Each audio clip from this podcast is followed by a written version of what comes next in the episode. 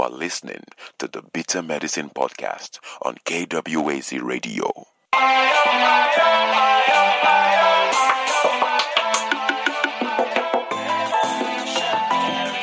Welcome to the Bitter Medicine Podcast, where it's all about black empowerment. Our show focuses on black news and entertainment, arts, science, economics, history, people, and strategies that uplift, empower, and motivate Africans within the diaspora.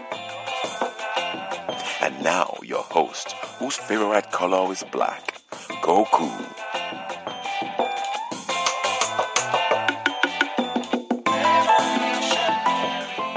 Yes, indeed. Welcome back to the Bitter Medicine Podcast. I'm your host, Koku. Uh, in this episode, I'm going to do a Black Power review of The Five Bloods, the recent uh, Netflix film uh, from Spike Lee, directed by Spike Lee. I thought it was a, a great film. Uh, shout out to Delroy Lindo. Um, I, I hope that Black America and Black society, period, really holds him up um, for his performance. Forget about whether white society gives him awards or not. We need to hold him up for his performance. And even Chadwick Boseman, who doesn't have as big a part in it as you would think, um, but still really well done stuff by everyone involved. So let's get into the review. And this review is going to hold spoilers. Okay? And you know what? Before I get into the review, let me give a shout out to all of the shows on KWAZ Radio. This is DAX. You tune into the Harsh Reality Podcast, providing you with social commentary on the news affecting our community, only on KWAZ Radio. Peace, family. This is Oni, inviting you to listen to the pro black perspective, where black problems are addressed with black solutions. All right, we're back.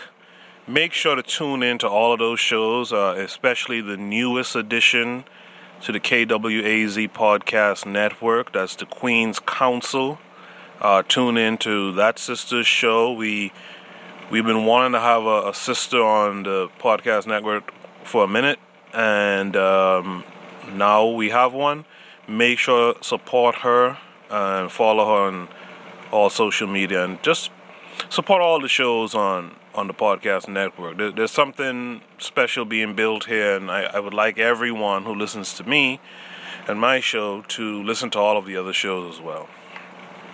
All right, The Five Bloods, Spike Lee film on Netflix, was released on June 12, 2020, and the movie is about four black men. Um, they're Vietnam vets. They're around their 60s, somewhere in their 60s.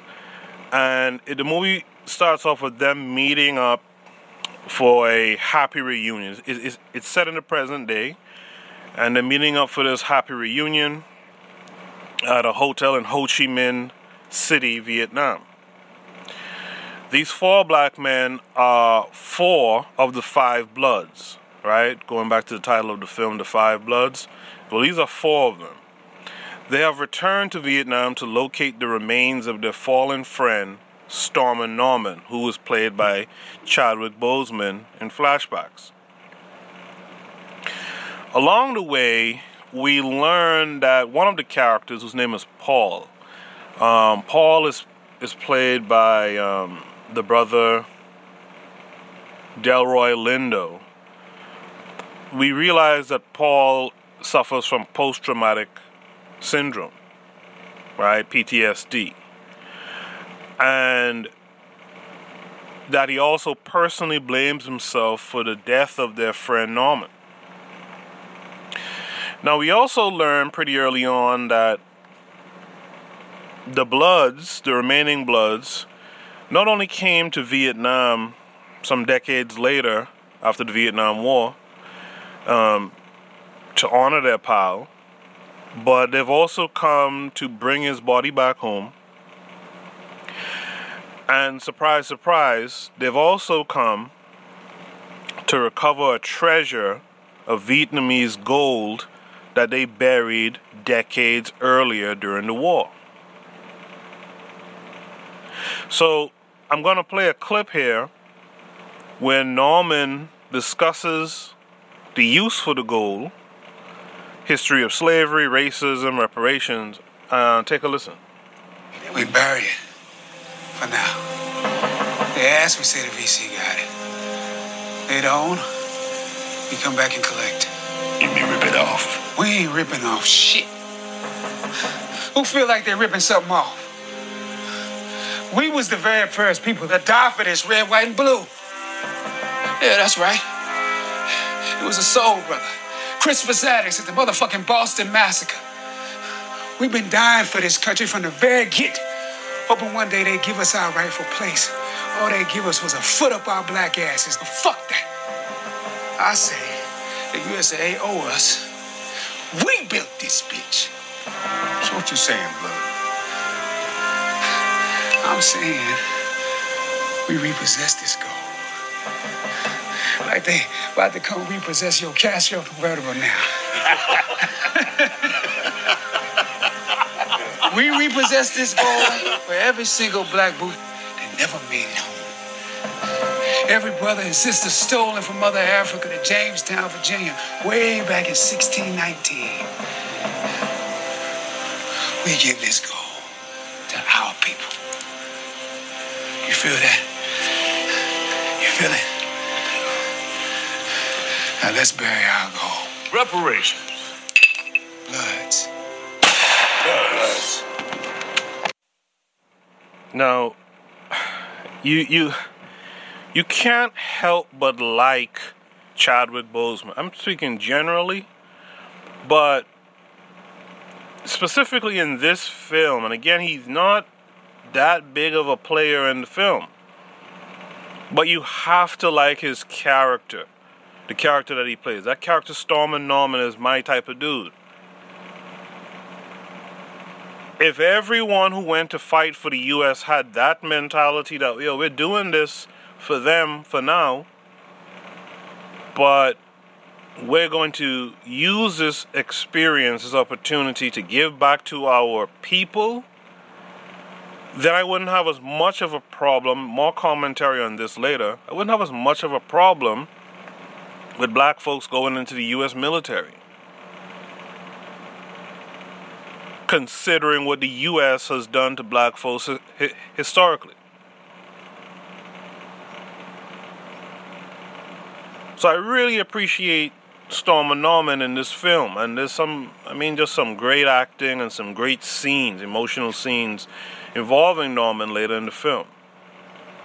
But where was I? So, like I said, the Bloods um, in present day went to Vietnam to honor their pal, Stormin' Norman, who died during the war. They're there to recover his body, but not only that, we learn that they're there to recover this gold treasure that they buried. Uh, the backstory quickly there was that the U.S. was paying off the Vietnamese who were aiding them in the war. Those Vietnamese people didn't want paper currency, they wanted gold. Very smart of them. They wanted gold.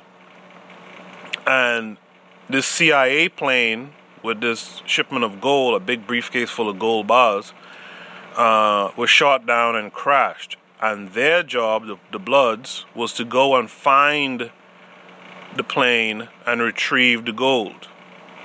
Right? Since the gold didn't get to the people that the U.S. wanted to go to, their job was to go and retrieve it. Well, Stormin' Norman said, fuck all of that. We, we, we are going to keep this. We're going to bury it here, and uh, we'll come back later and retrieve it.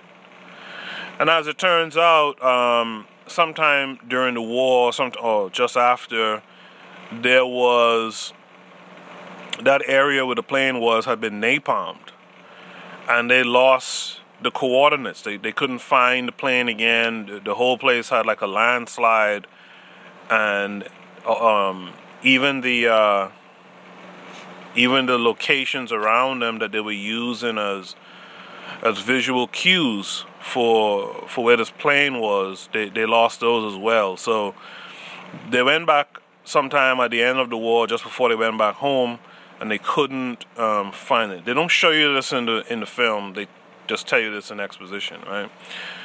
So, in present day now, they're going back to smuggle this, to find this gold.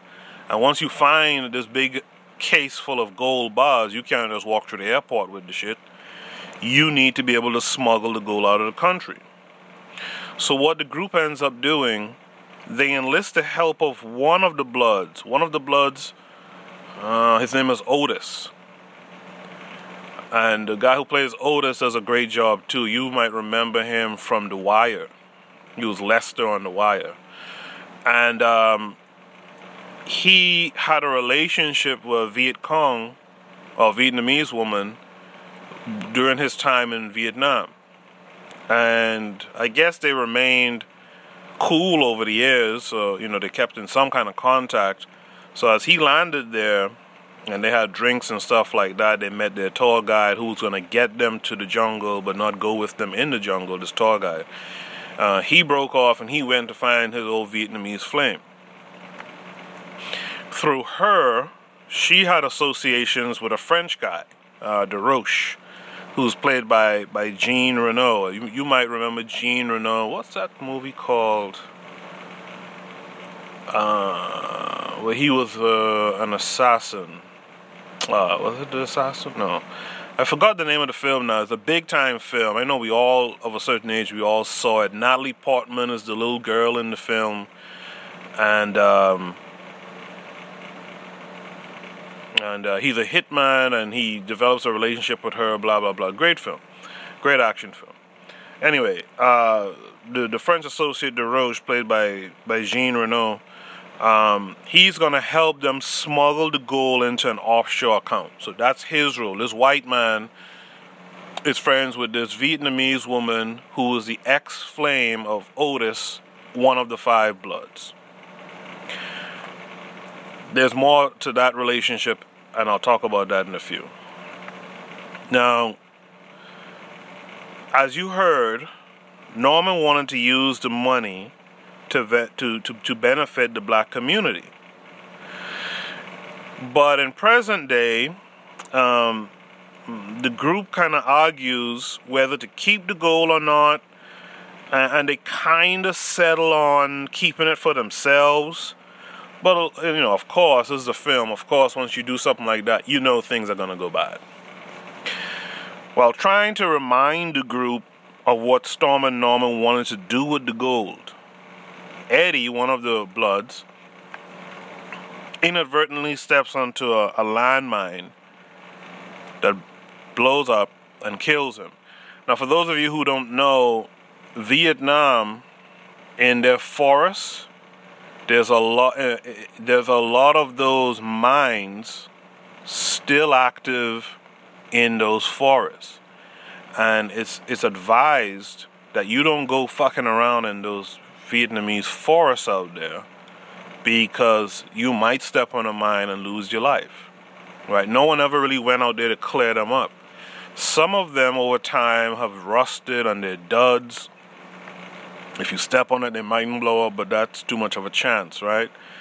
And Eddie, not paying attention, being uh, being passionate, trying to get through to the group to remind them of what their fallen friend Stormin' Norman want to do for the black community, especially now in these times, right?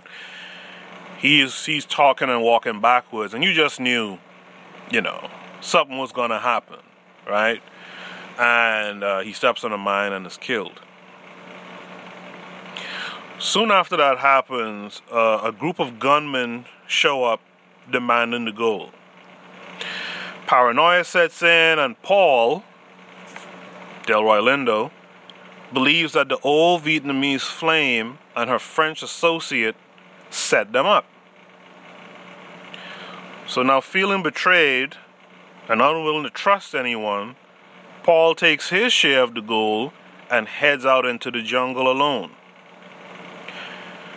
Now, I want to pause and say that there's other things going on and there's a, some other characters mixed in here, but to me, they aren't so important. It's really the story of the five bloods that's really important to me. Um, and you can, you know, when you watch the film, you'll see you'll see what I'm saying. If you haven't watched the film already, you'll see what I'm saying. In fact, if you haven't watched the film, why are you here? Because I'm giving away spoilers, right? Um, so I'm not really talking about these other fringe people too too much.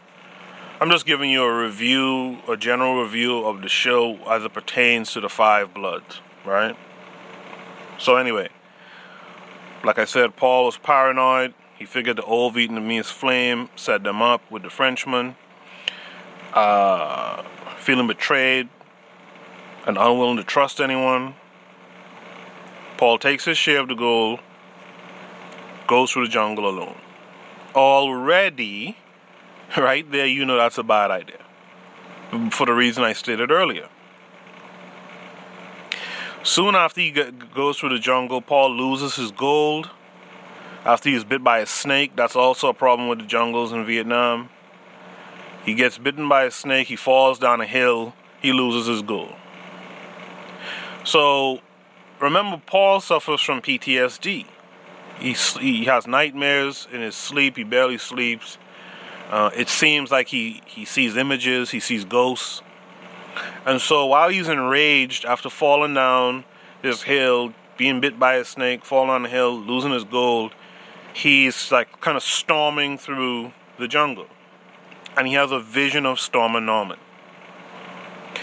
And such a well done scene. Such a well done scene. If you saw the film in the comment section, I want you to talk about how you felt when you saw this scene. Such a well done scene. Paul has a vision of Norman, and Norman reminds him that he was the one who had actually killed him. Paul had killed Norman by mistake, right? Um, some Vietnamese, I think it was a Vietnamese woman, was crawling around um, this little makeshift base that they had at, at, the site where the plane crashed. So they were like in the fuselage of the plane. And uh, this woman with a gun sneaks in and was sneaking up behind Norman. Um, Paul gets startled, turns around and fires a shot, but he, he, he kills her, but he also hits Norman. Right, Delroy Delroy Lindo's character hits Norman. He hits this this woman, and uh, both of them die. And that's really the ghost that he's been seeing. That's really the PTSD. That's why he blames himself for Norman's death. And the thing about it is, he never tells the rest of the Bloods what really happened. He just kind of goes back outside, they're under fire. He kind of goes back, and when Otis asks, I, th- I think it was Otis, when Otis asks him, Where's Norm? He says, Norman didn't make it. So for all of these decades later, for all these decades, he's been holding on to the fact that he friendly fired and killed his friend Norman. And I think I think him and Norman were the closest ones in the group. So of course that's you know that's haunted him for some time. But just the scene of how they do it, how they reveal it, it it's just so it's touching. I know I sound kind of, kind of softy here right now, but I'm, I'm saying it was touching because, as you guys who saw it know, um, Stormin' Norman, played by Chadwick Boseman, hugs him and holds him and tells him, "It ain't nothing. It's no thing. Don't don't worry about this. You know, it was an accident, man. I love you." And, and that's something we kind of need more in black society. Instead of gunning down one another and all this kind of stuff, sometimes we need to just come to one another and be like, yo, black man, it's all love. It's all love. Let's stop this, you know, this bickering beef. Let's stop this kind of PTSD that we, we develop just in our community. You know what I mean? It, it was just well done, man. Salute to to to um, Spike Lee and them for that, for this film in general, for that scene in particular. So yeah, so Norman tells Paul, um, you know, that he should let go of his guilt. And if you're a story writer, If you read a lot of stories and you know about story arcs or you study film and like I do, both uh, books and film, you, you you know that this is happening for a reason, right? This is the journey, right? This is the journey, and, and this scene is setting up something bigger. You could kind of tell, but you're hoping, and, and I think that's one of the things about films that makes films good too w- when they're really good is you know even though you kind of know what's coming it's the journey how you get there. Good filmmakers good writers etc they know how to take a, a journey that you kind of know where you're going and make it so interesting like raise the stakes and then just drop it on you in such a way that's you know it's kind of emotional.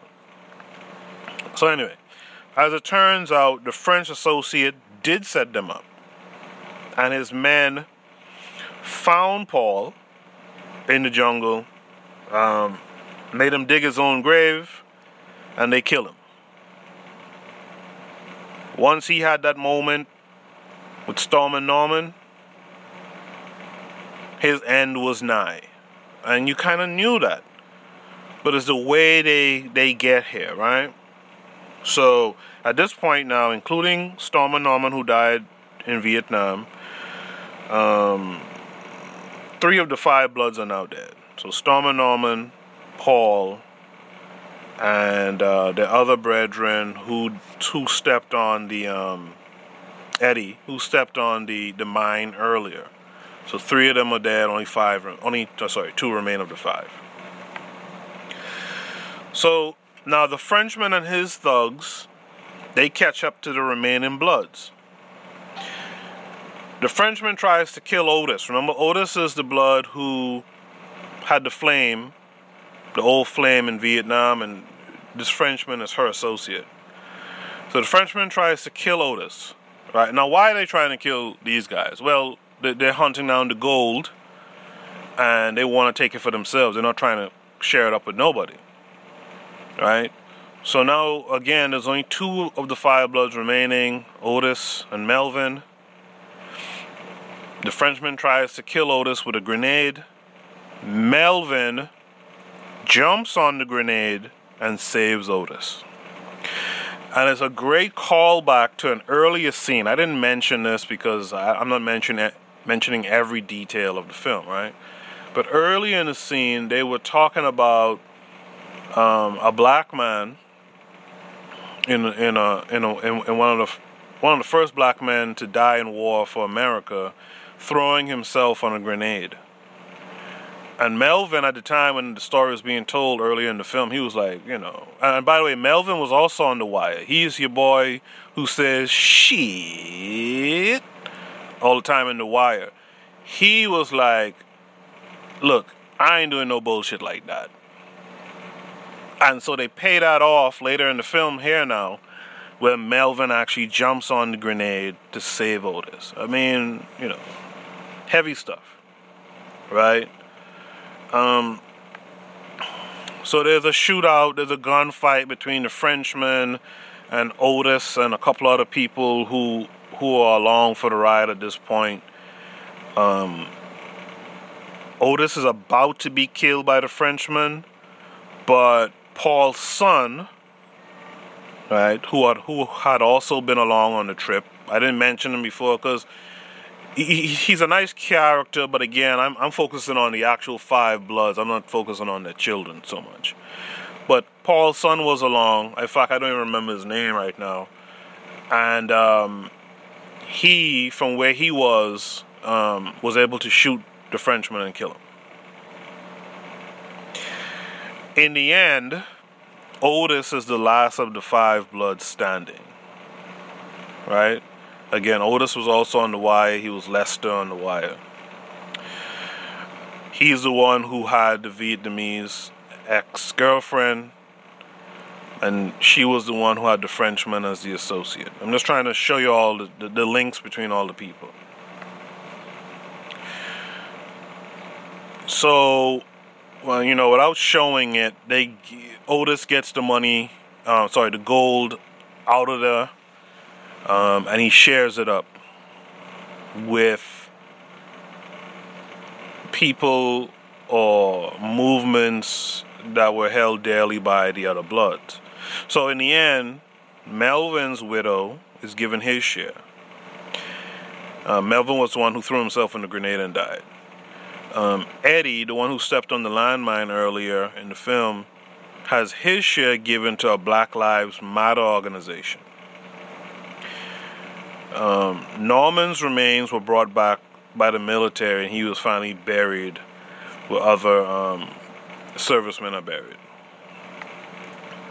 Otis visits his old Vietnamese flame before he goes back to the States. Uh, and you realize that she didn't set them up. It was all the Frenchmen. She didn't set them up. So he goes back to her, and they, um, funny enough, and and this was set up earlier in the film too.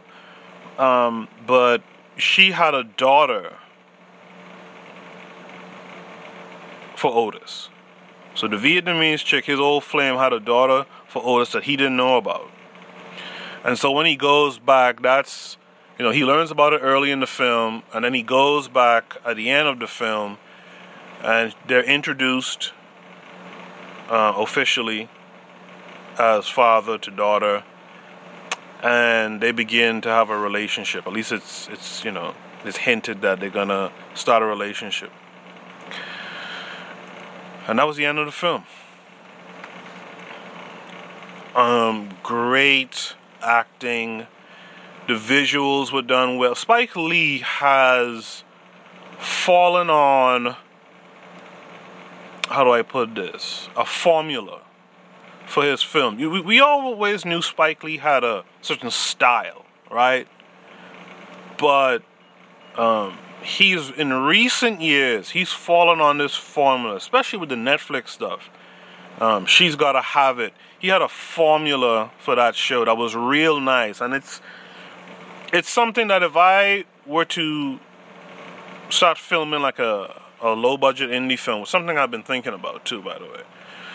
Um, if I were to film it, I would kind of bite the style that Spike has right now. He does this stuff where you know, a lot of his stuff is historical or has a lot of historical references.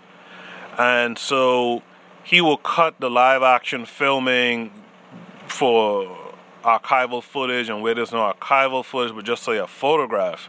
He will just show the photograph and caption it.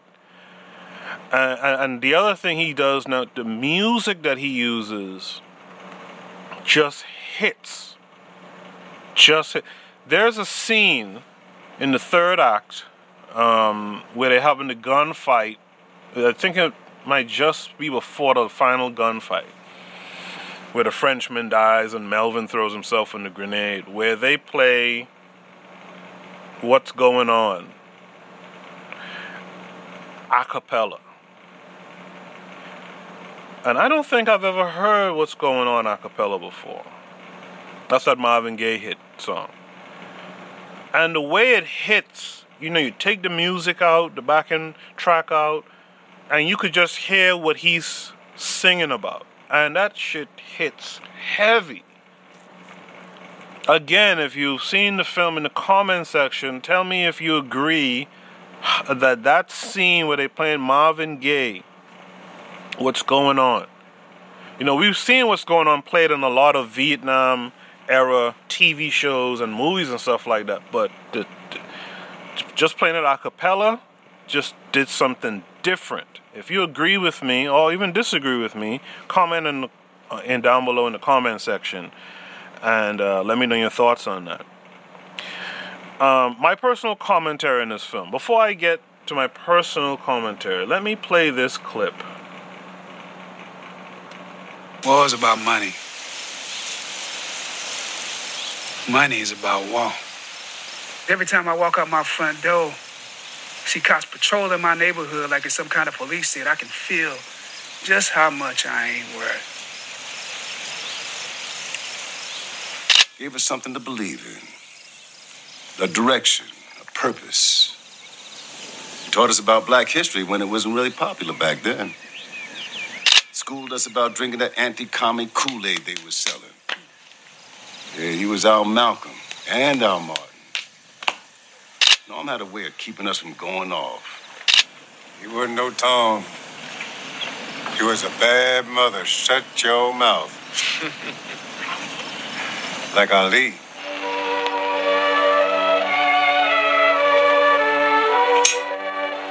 This is the voice of Vietnam, broadcasting from Hanoi, capital of the Democratic Republic of Vietnam.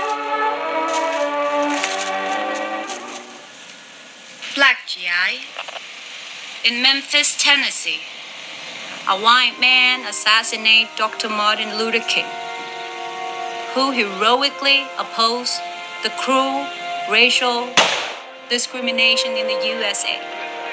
Dr. King also opposed the US war in Vietnam. Black GI, your government sent 600,000 troops to crush the rebellion. Your soul sister and soul brothers are enraged in over 122 cities. They kill them. Why you fight against us? so far away from where you are needed. Black GI, the South Vietnamese people are resolute against these fascist acts against Negroes who struggle for civil rights and freedom. Negroes are only 11% of the US population, but among troops here in Vietnam, you are 32% black GI? Is it fair to serve more than the white Americans that sent you here? Nothing is more confused than to be ordered into a war to die or to be maimed for life without the faintest idea of what's going on. I dedicate this next record to the soul brothers of the 1st Infantry Divisions, Big Red 1, 2nd Battalion, 136th Regiment, have a good day, gentlemen. Be safe. Uh, yeah. That's, um. Whew. That's heavy, man. That's, uh, I think about that all the time. You know, the history of black folks fighting in these white folks' war, man to be second class or less of a citizen, even in the barracks. you would think going out here to kill other black people or so called brown people or, or whoever, for the white man here in the U.S., you would think they at least have the decency to put you on equal footing. They did not you would think like the knights in medieval um, Europe, when you came back home, you would have land and some riches and some titles, but you did not. And that's a hard thing for me to think about when I do think about this from time to time. I guess the the the reason why black folks fought those wars starting in the Civil War and World War One, etc. Um, you know, I guess they saw an opportunity, what they thought was an opportunity to win the respect of their white neighbors, and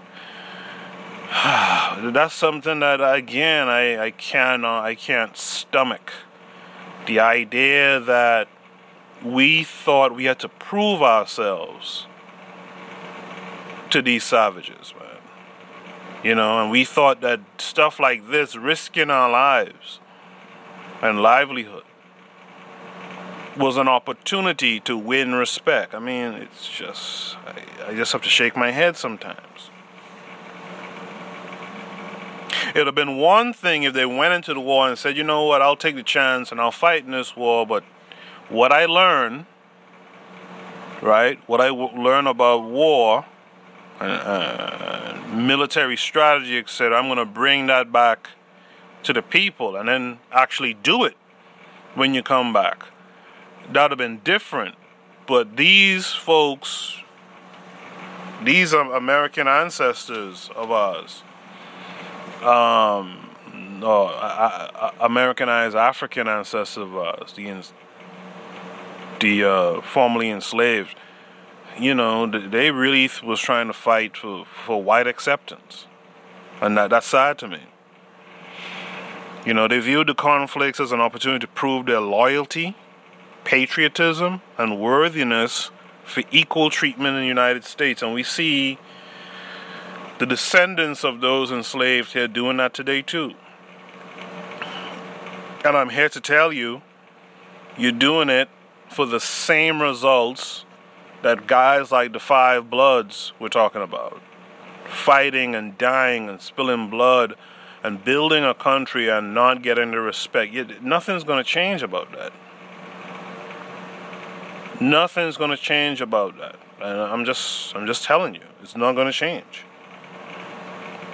And the sad part of that is if you keep thinking that you're going to create some change in that arena, you you'll never be free.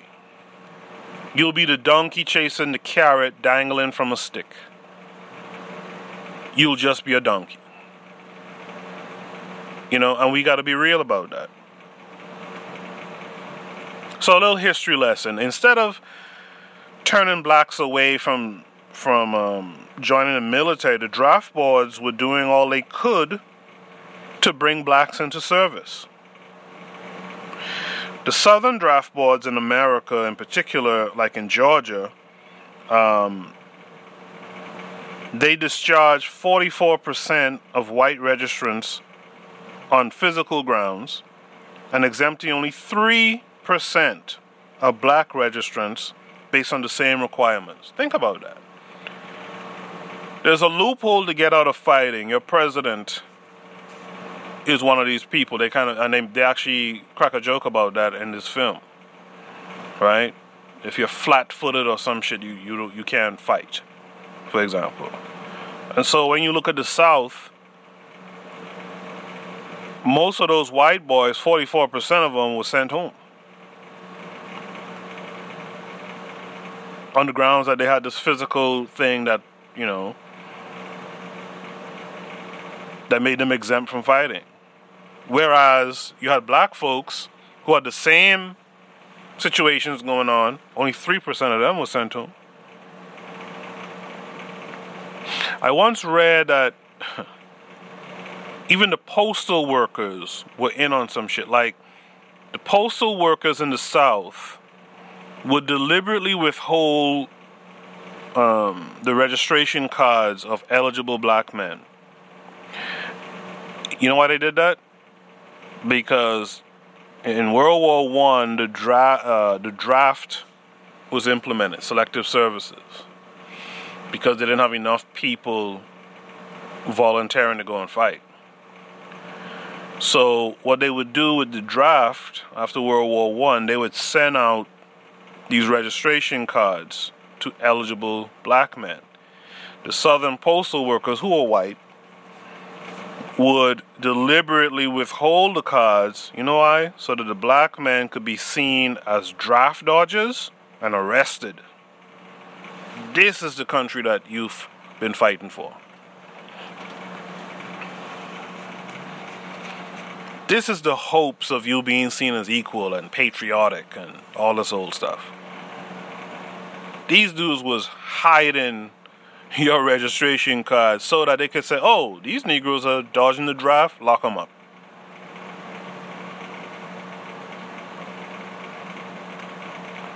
Black men who had farms, who had families, tended to be drafted more than single white men who were similarly farmers. In fact, sometimes, in fact, black men were were drafted more than single white dudes who were the employees of large farmers.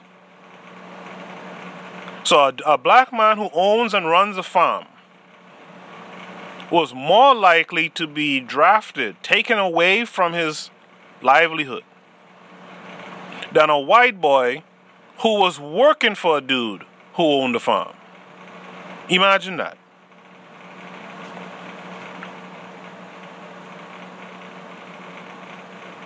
As the film mentioned,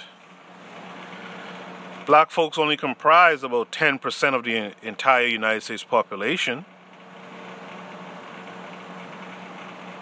But was something like 30%, I believe, of the inductees into the military. Somewhere between 30 or 13, I can't remember. But think about that.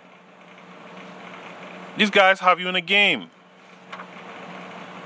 They have you in a game to go out there and fight their war and die. And what's the steam that's powering your engine? Inclusion, respect. They took advantage of you. As soon as you came home, you were in a police state in your own community, whereas you should have been heralded. You came back home to be a second class or less citizen of the United States.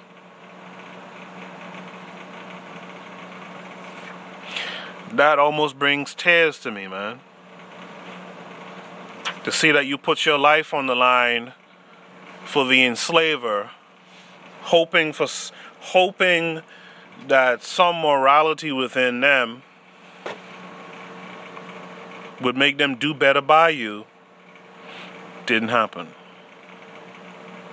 And you know what's funny? And, this film touched on it a little bit there. Um, when they, you know, the guys, the Five Bloods, learned that MLK was assassinated. You know,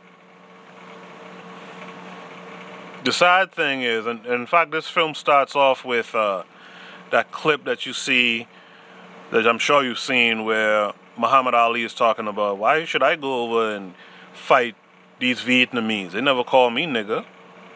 They never lynched me, right? Uh, there was a lot of black opposition to the Vietnam War. Uh, Malcolm X was one of the first people to talk about that, and then everyone else followed him.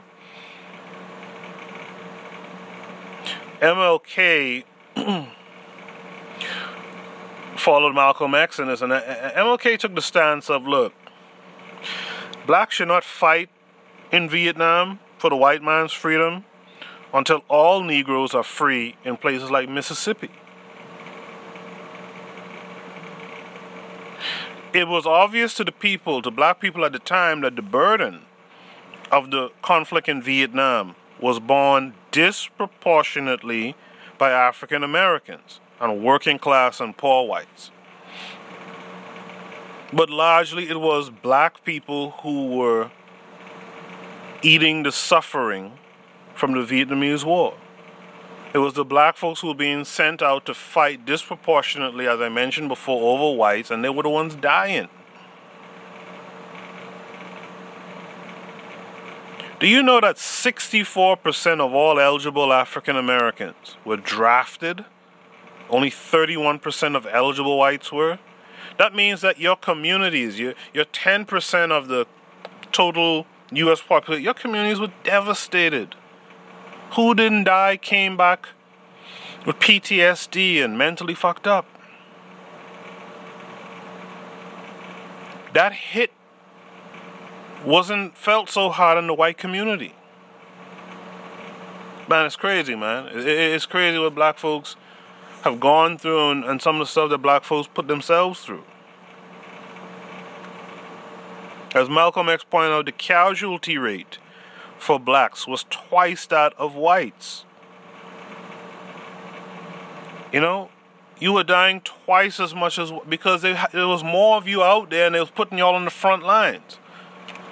That's why when I watch certain films and I see they show white guys on the front line storming Normandy and all that kind of stuff, like I, I question that stuff because I, I I know that once blacks were in in these um, these um, these armies and stuff like that, they were putting them out there.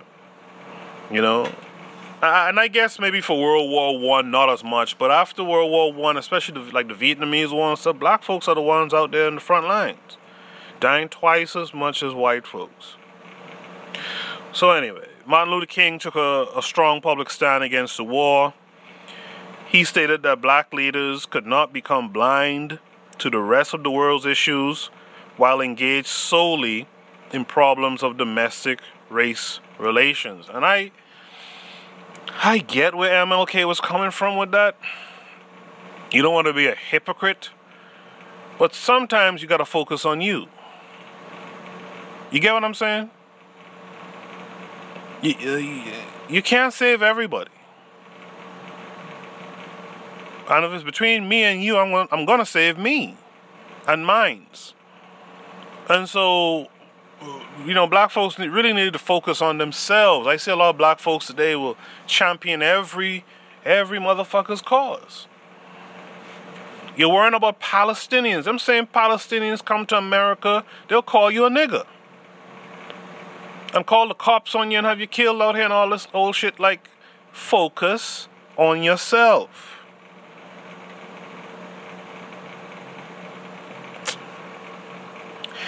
Martin Luther King understood that the massive military spending on the war in Vietnam meant that the nation had fewer resources available to attack domestic poverty, illiteracy, and unemployment. And if you know, in King's, you know, last years, last few years, that was really his thing.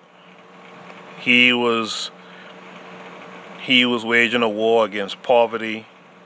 Um, if you ever have a chance, look up a documentary. It might be on YouTube called "I Am a Man," which talks about King's involvement with um, some sanitation workers and um, trying to get them equal pay and better protections as employees, etc. You know, that was kind of his thing. And, and during this time, once the Vietnam War hit, King was not very liked amongst black people. And he definitely wasn't liked amongst the U.S. population in general. Once he started speaking out against the war and he started focusing on, um, you know, I, I, I, you know, focusing on being anti-capitalist, that was it for him. And a lot of black folks today are carrying on this thought of kings, of being the anti capitalist. You know, blaming capitalism for oppression, etc., etc. As a matter of fact, go listen to Onita say from the pro black perspective. He recently did a, a show. Um, you can find him on YouTube as well. He did an episode um, talking about Black Wall Street and, and kind of talking about how it doesn't make sense for you to say you're anti-capitalist. At least this is my interpretation. You know, how can you say you're anti-capitalist, but Black Wall Street was a show of black capitalism? In fact, one of the questions he asked was, "Well, who were who were they oppressing?" Right? If capitalism is just this thing that's about oppression, and uh, you know earning off of oppression. Well, who were the who was Black Wall Street oppressing? You've, if you've listened to my show since the beginning, you know I've talked about this in the past. Like, look, man, capitalism. I get it. Capitalism is can be ugly because, like the Bible would say, you threw pearls to swine. Once these white folks, these savages, got a, a their hands on this compensation system, they just turned it to shit. But if I work, I should be compensated. If I innovate, if I create an app today that changes the way people do things, I should be compensated, even if I make the app free. The advertisements I sell in the app is my compensation right? But when you throw pearls to swine, they will muck it up. And that's what they've kind of done with cap- capitalism. Is this shit now where I get it? They put profits over people. You, black man, black woman, you don't have to do that. You don't have to put profits over your people. But you can still practice it. In fact, as you've heard me say before, I think the best thing you can do is be better capitalists. That's the game that you're in. Either you're going to play the game or you're going to lose. If you play Mario Brothers Super Mario Brothers or something, and you don't move Mario across the screen, what happens to it? He dies. You could protest Super Mario all you want. If you don't move that character across the screen, make him jump over shit, hit blocks, and all that kind of stuff, he stands up there long enough, he dies. Either time runs out on him, or something comes up there and hits him and he dies. You gotta become better players. Stop complaining about the game.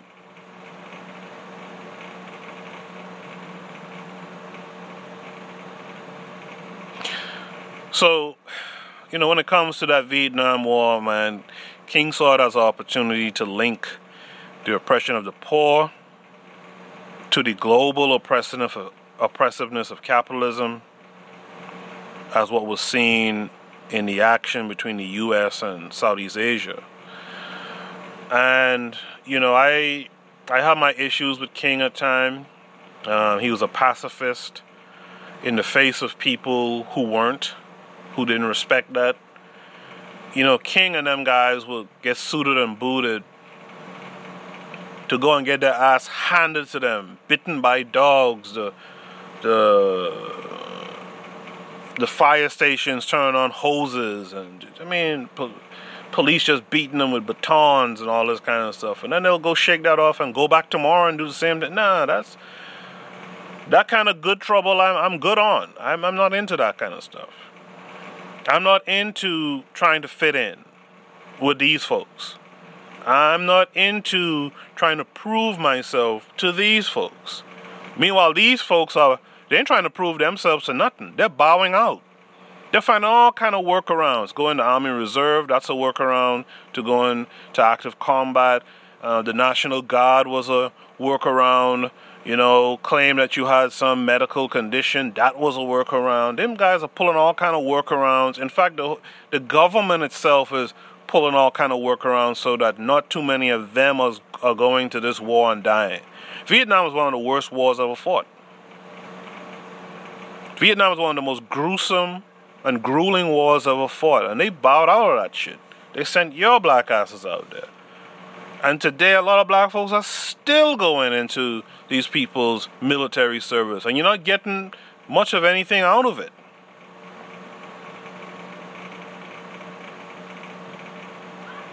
You're not getting much of anything out of it. So, the Five Bloods highlights a lot of this stuff that actually happened with the Vietnam War, what was going on with civil rights and some of our civil rights leaders at the time. Um, it, it just it just puts it right there in your face how messed up it was that we were fighting these wars and not getting anything. Uh, meanwhile, our people in, in the states here were suffering, being abused and brutalized. It, it's it's it's just it's all there in this film. It's a well acted film. There's one interesting thing about the film that I, I think I spot. At the end of the film, there's a little montage, and they show the five bloods. Because remember, Delroy Lindo them are some older dudes now. They're not young dudes, and they show their age in this film. But for some reason, in the flashbacks, they use Delroy Lindo and, and the rest as they look today. Right? older dudes, gray hair and stuff. And I, I have a feeling that, and you guys, again, in the comment section can tell me if you think this is true or not. I have a feeling that the film was meant to de age them in the past so that they looked closer to Chadwick Boseman's age. Because at the end of the film, during this, at the end of this montage, they show them de aged and looking young like they would have looked decades ago in the Vietnam in the Vietnam War. Because remember, you're talking about if they show you that Mal, uh, that Martin Luther King was assassinated, you're talking mid to late '60s, right? And so they can't look the same way in 2020. So I think that there was a budget issue. They meant to de-age those dudes in those scenes in the past, but maybe because of budget issues, they didn't have the budget to do it. I mean, it still works. But it's kind of weird to me that they would have kept them looking the same age in the past as they do today. And I think it's a budget thing. You guys in the comment section let me know if you think that's feasible or not. And also in the comment section, just let me know in general, what did you think of the film? Okay? Um, that's it for me. Make sure you like and subscribe and follow um, all our social media, our YouTube, etc. Make sure you do the same for all the other shows I talked about earlier on the KWAZ podcast network. Um, you know, make sure do those things, support them. You want black voices that are that are well adjusted, balanced, right? Um, that can be analytical, you know, that can be soft hearted. You, you, you, you want that. This is what you want. So make sure support everyone. Make sure follow everyone. Make sure to follow me for when I put up new episodes, okay? Thanks for listening. This has been the Bitter Medicine Podcast.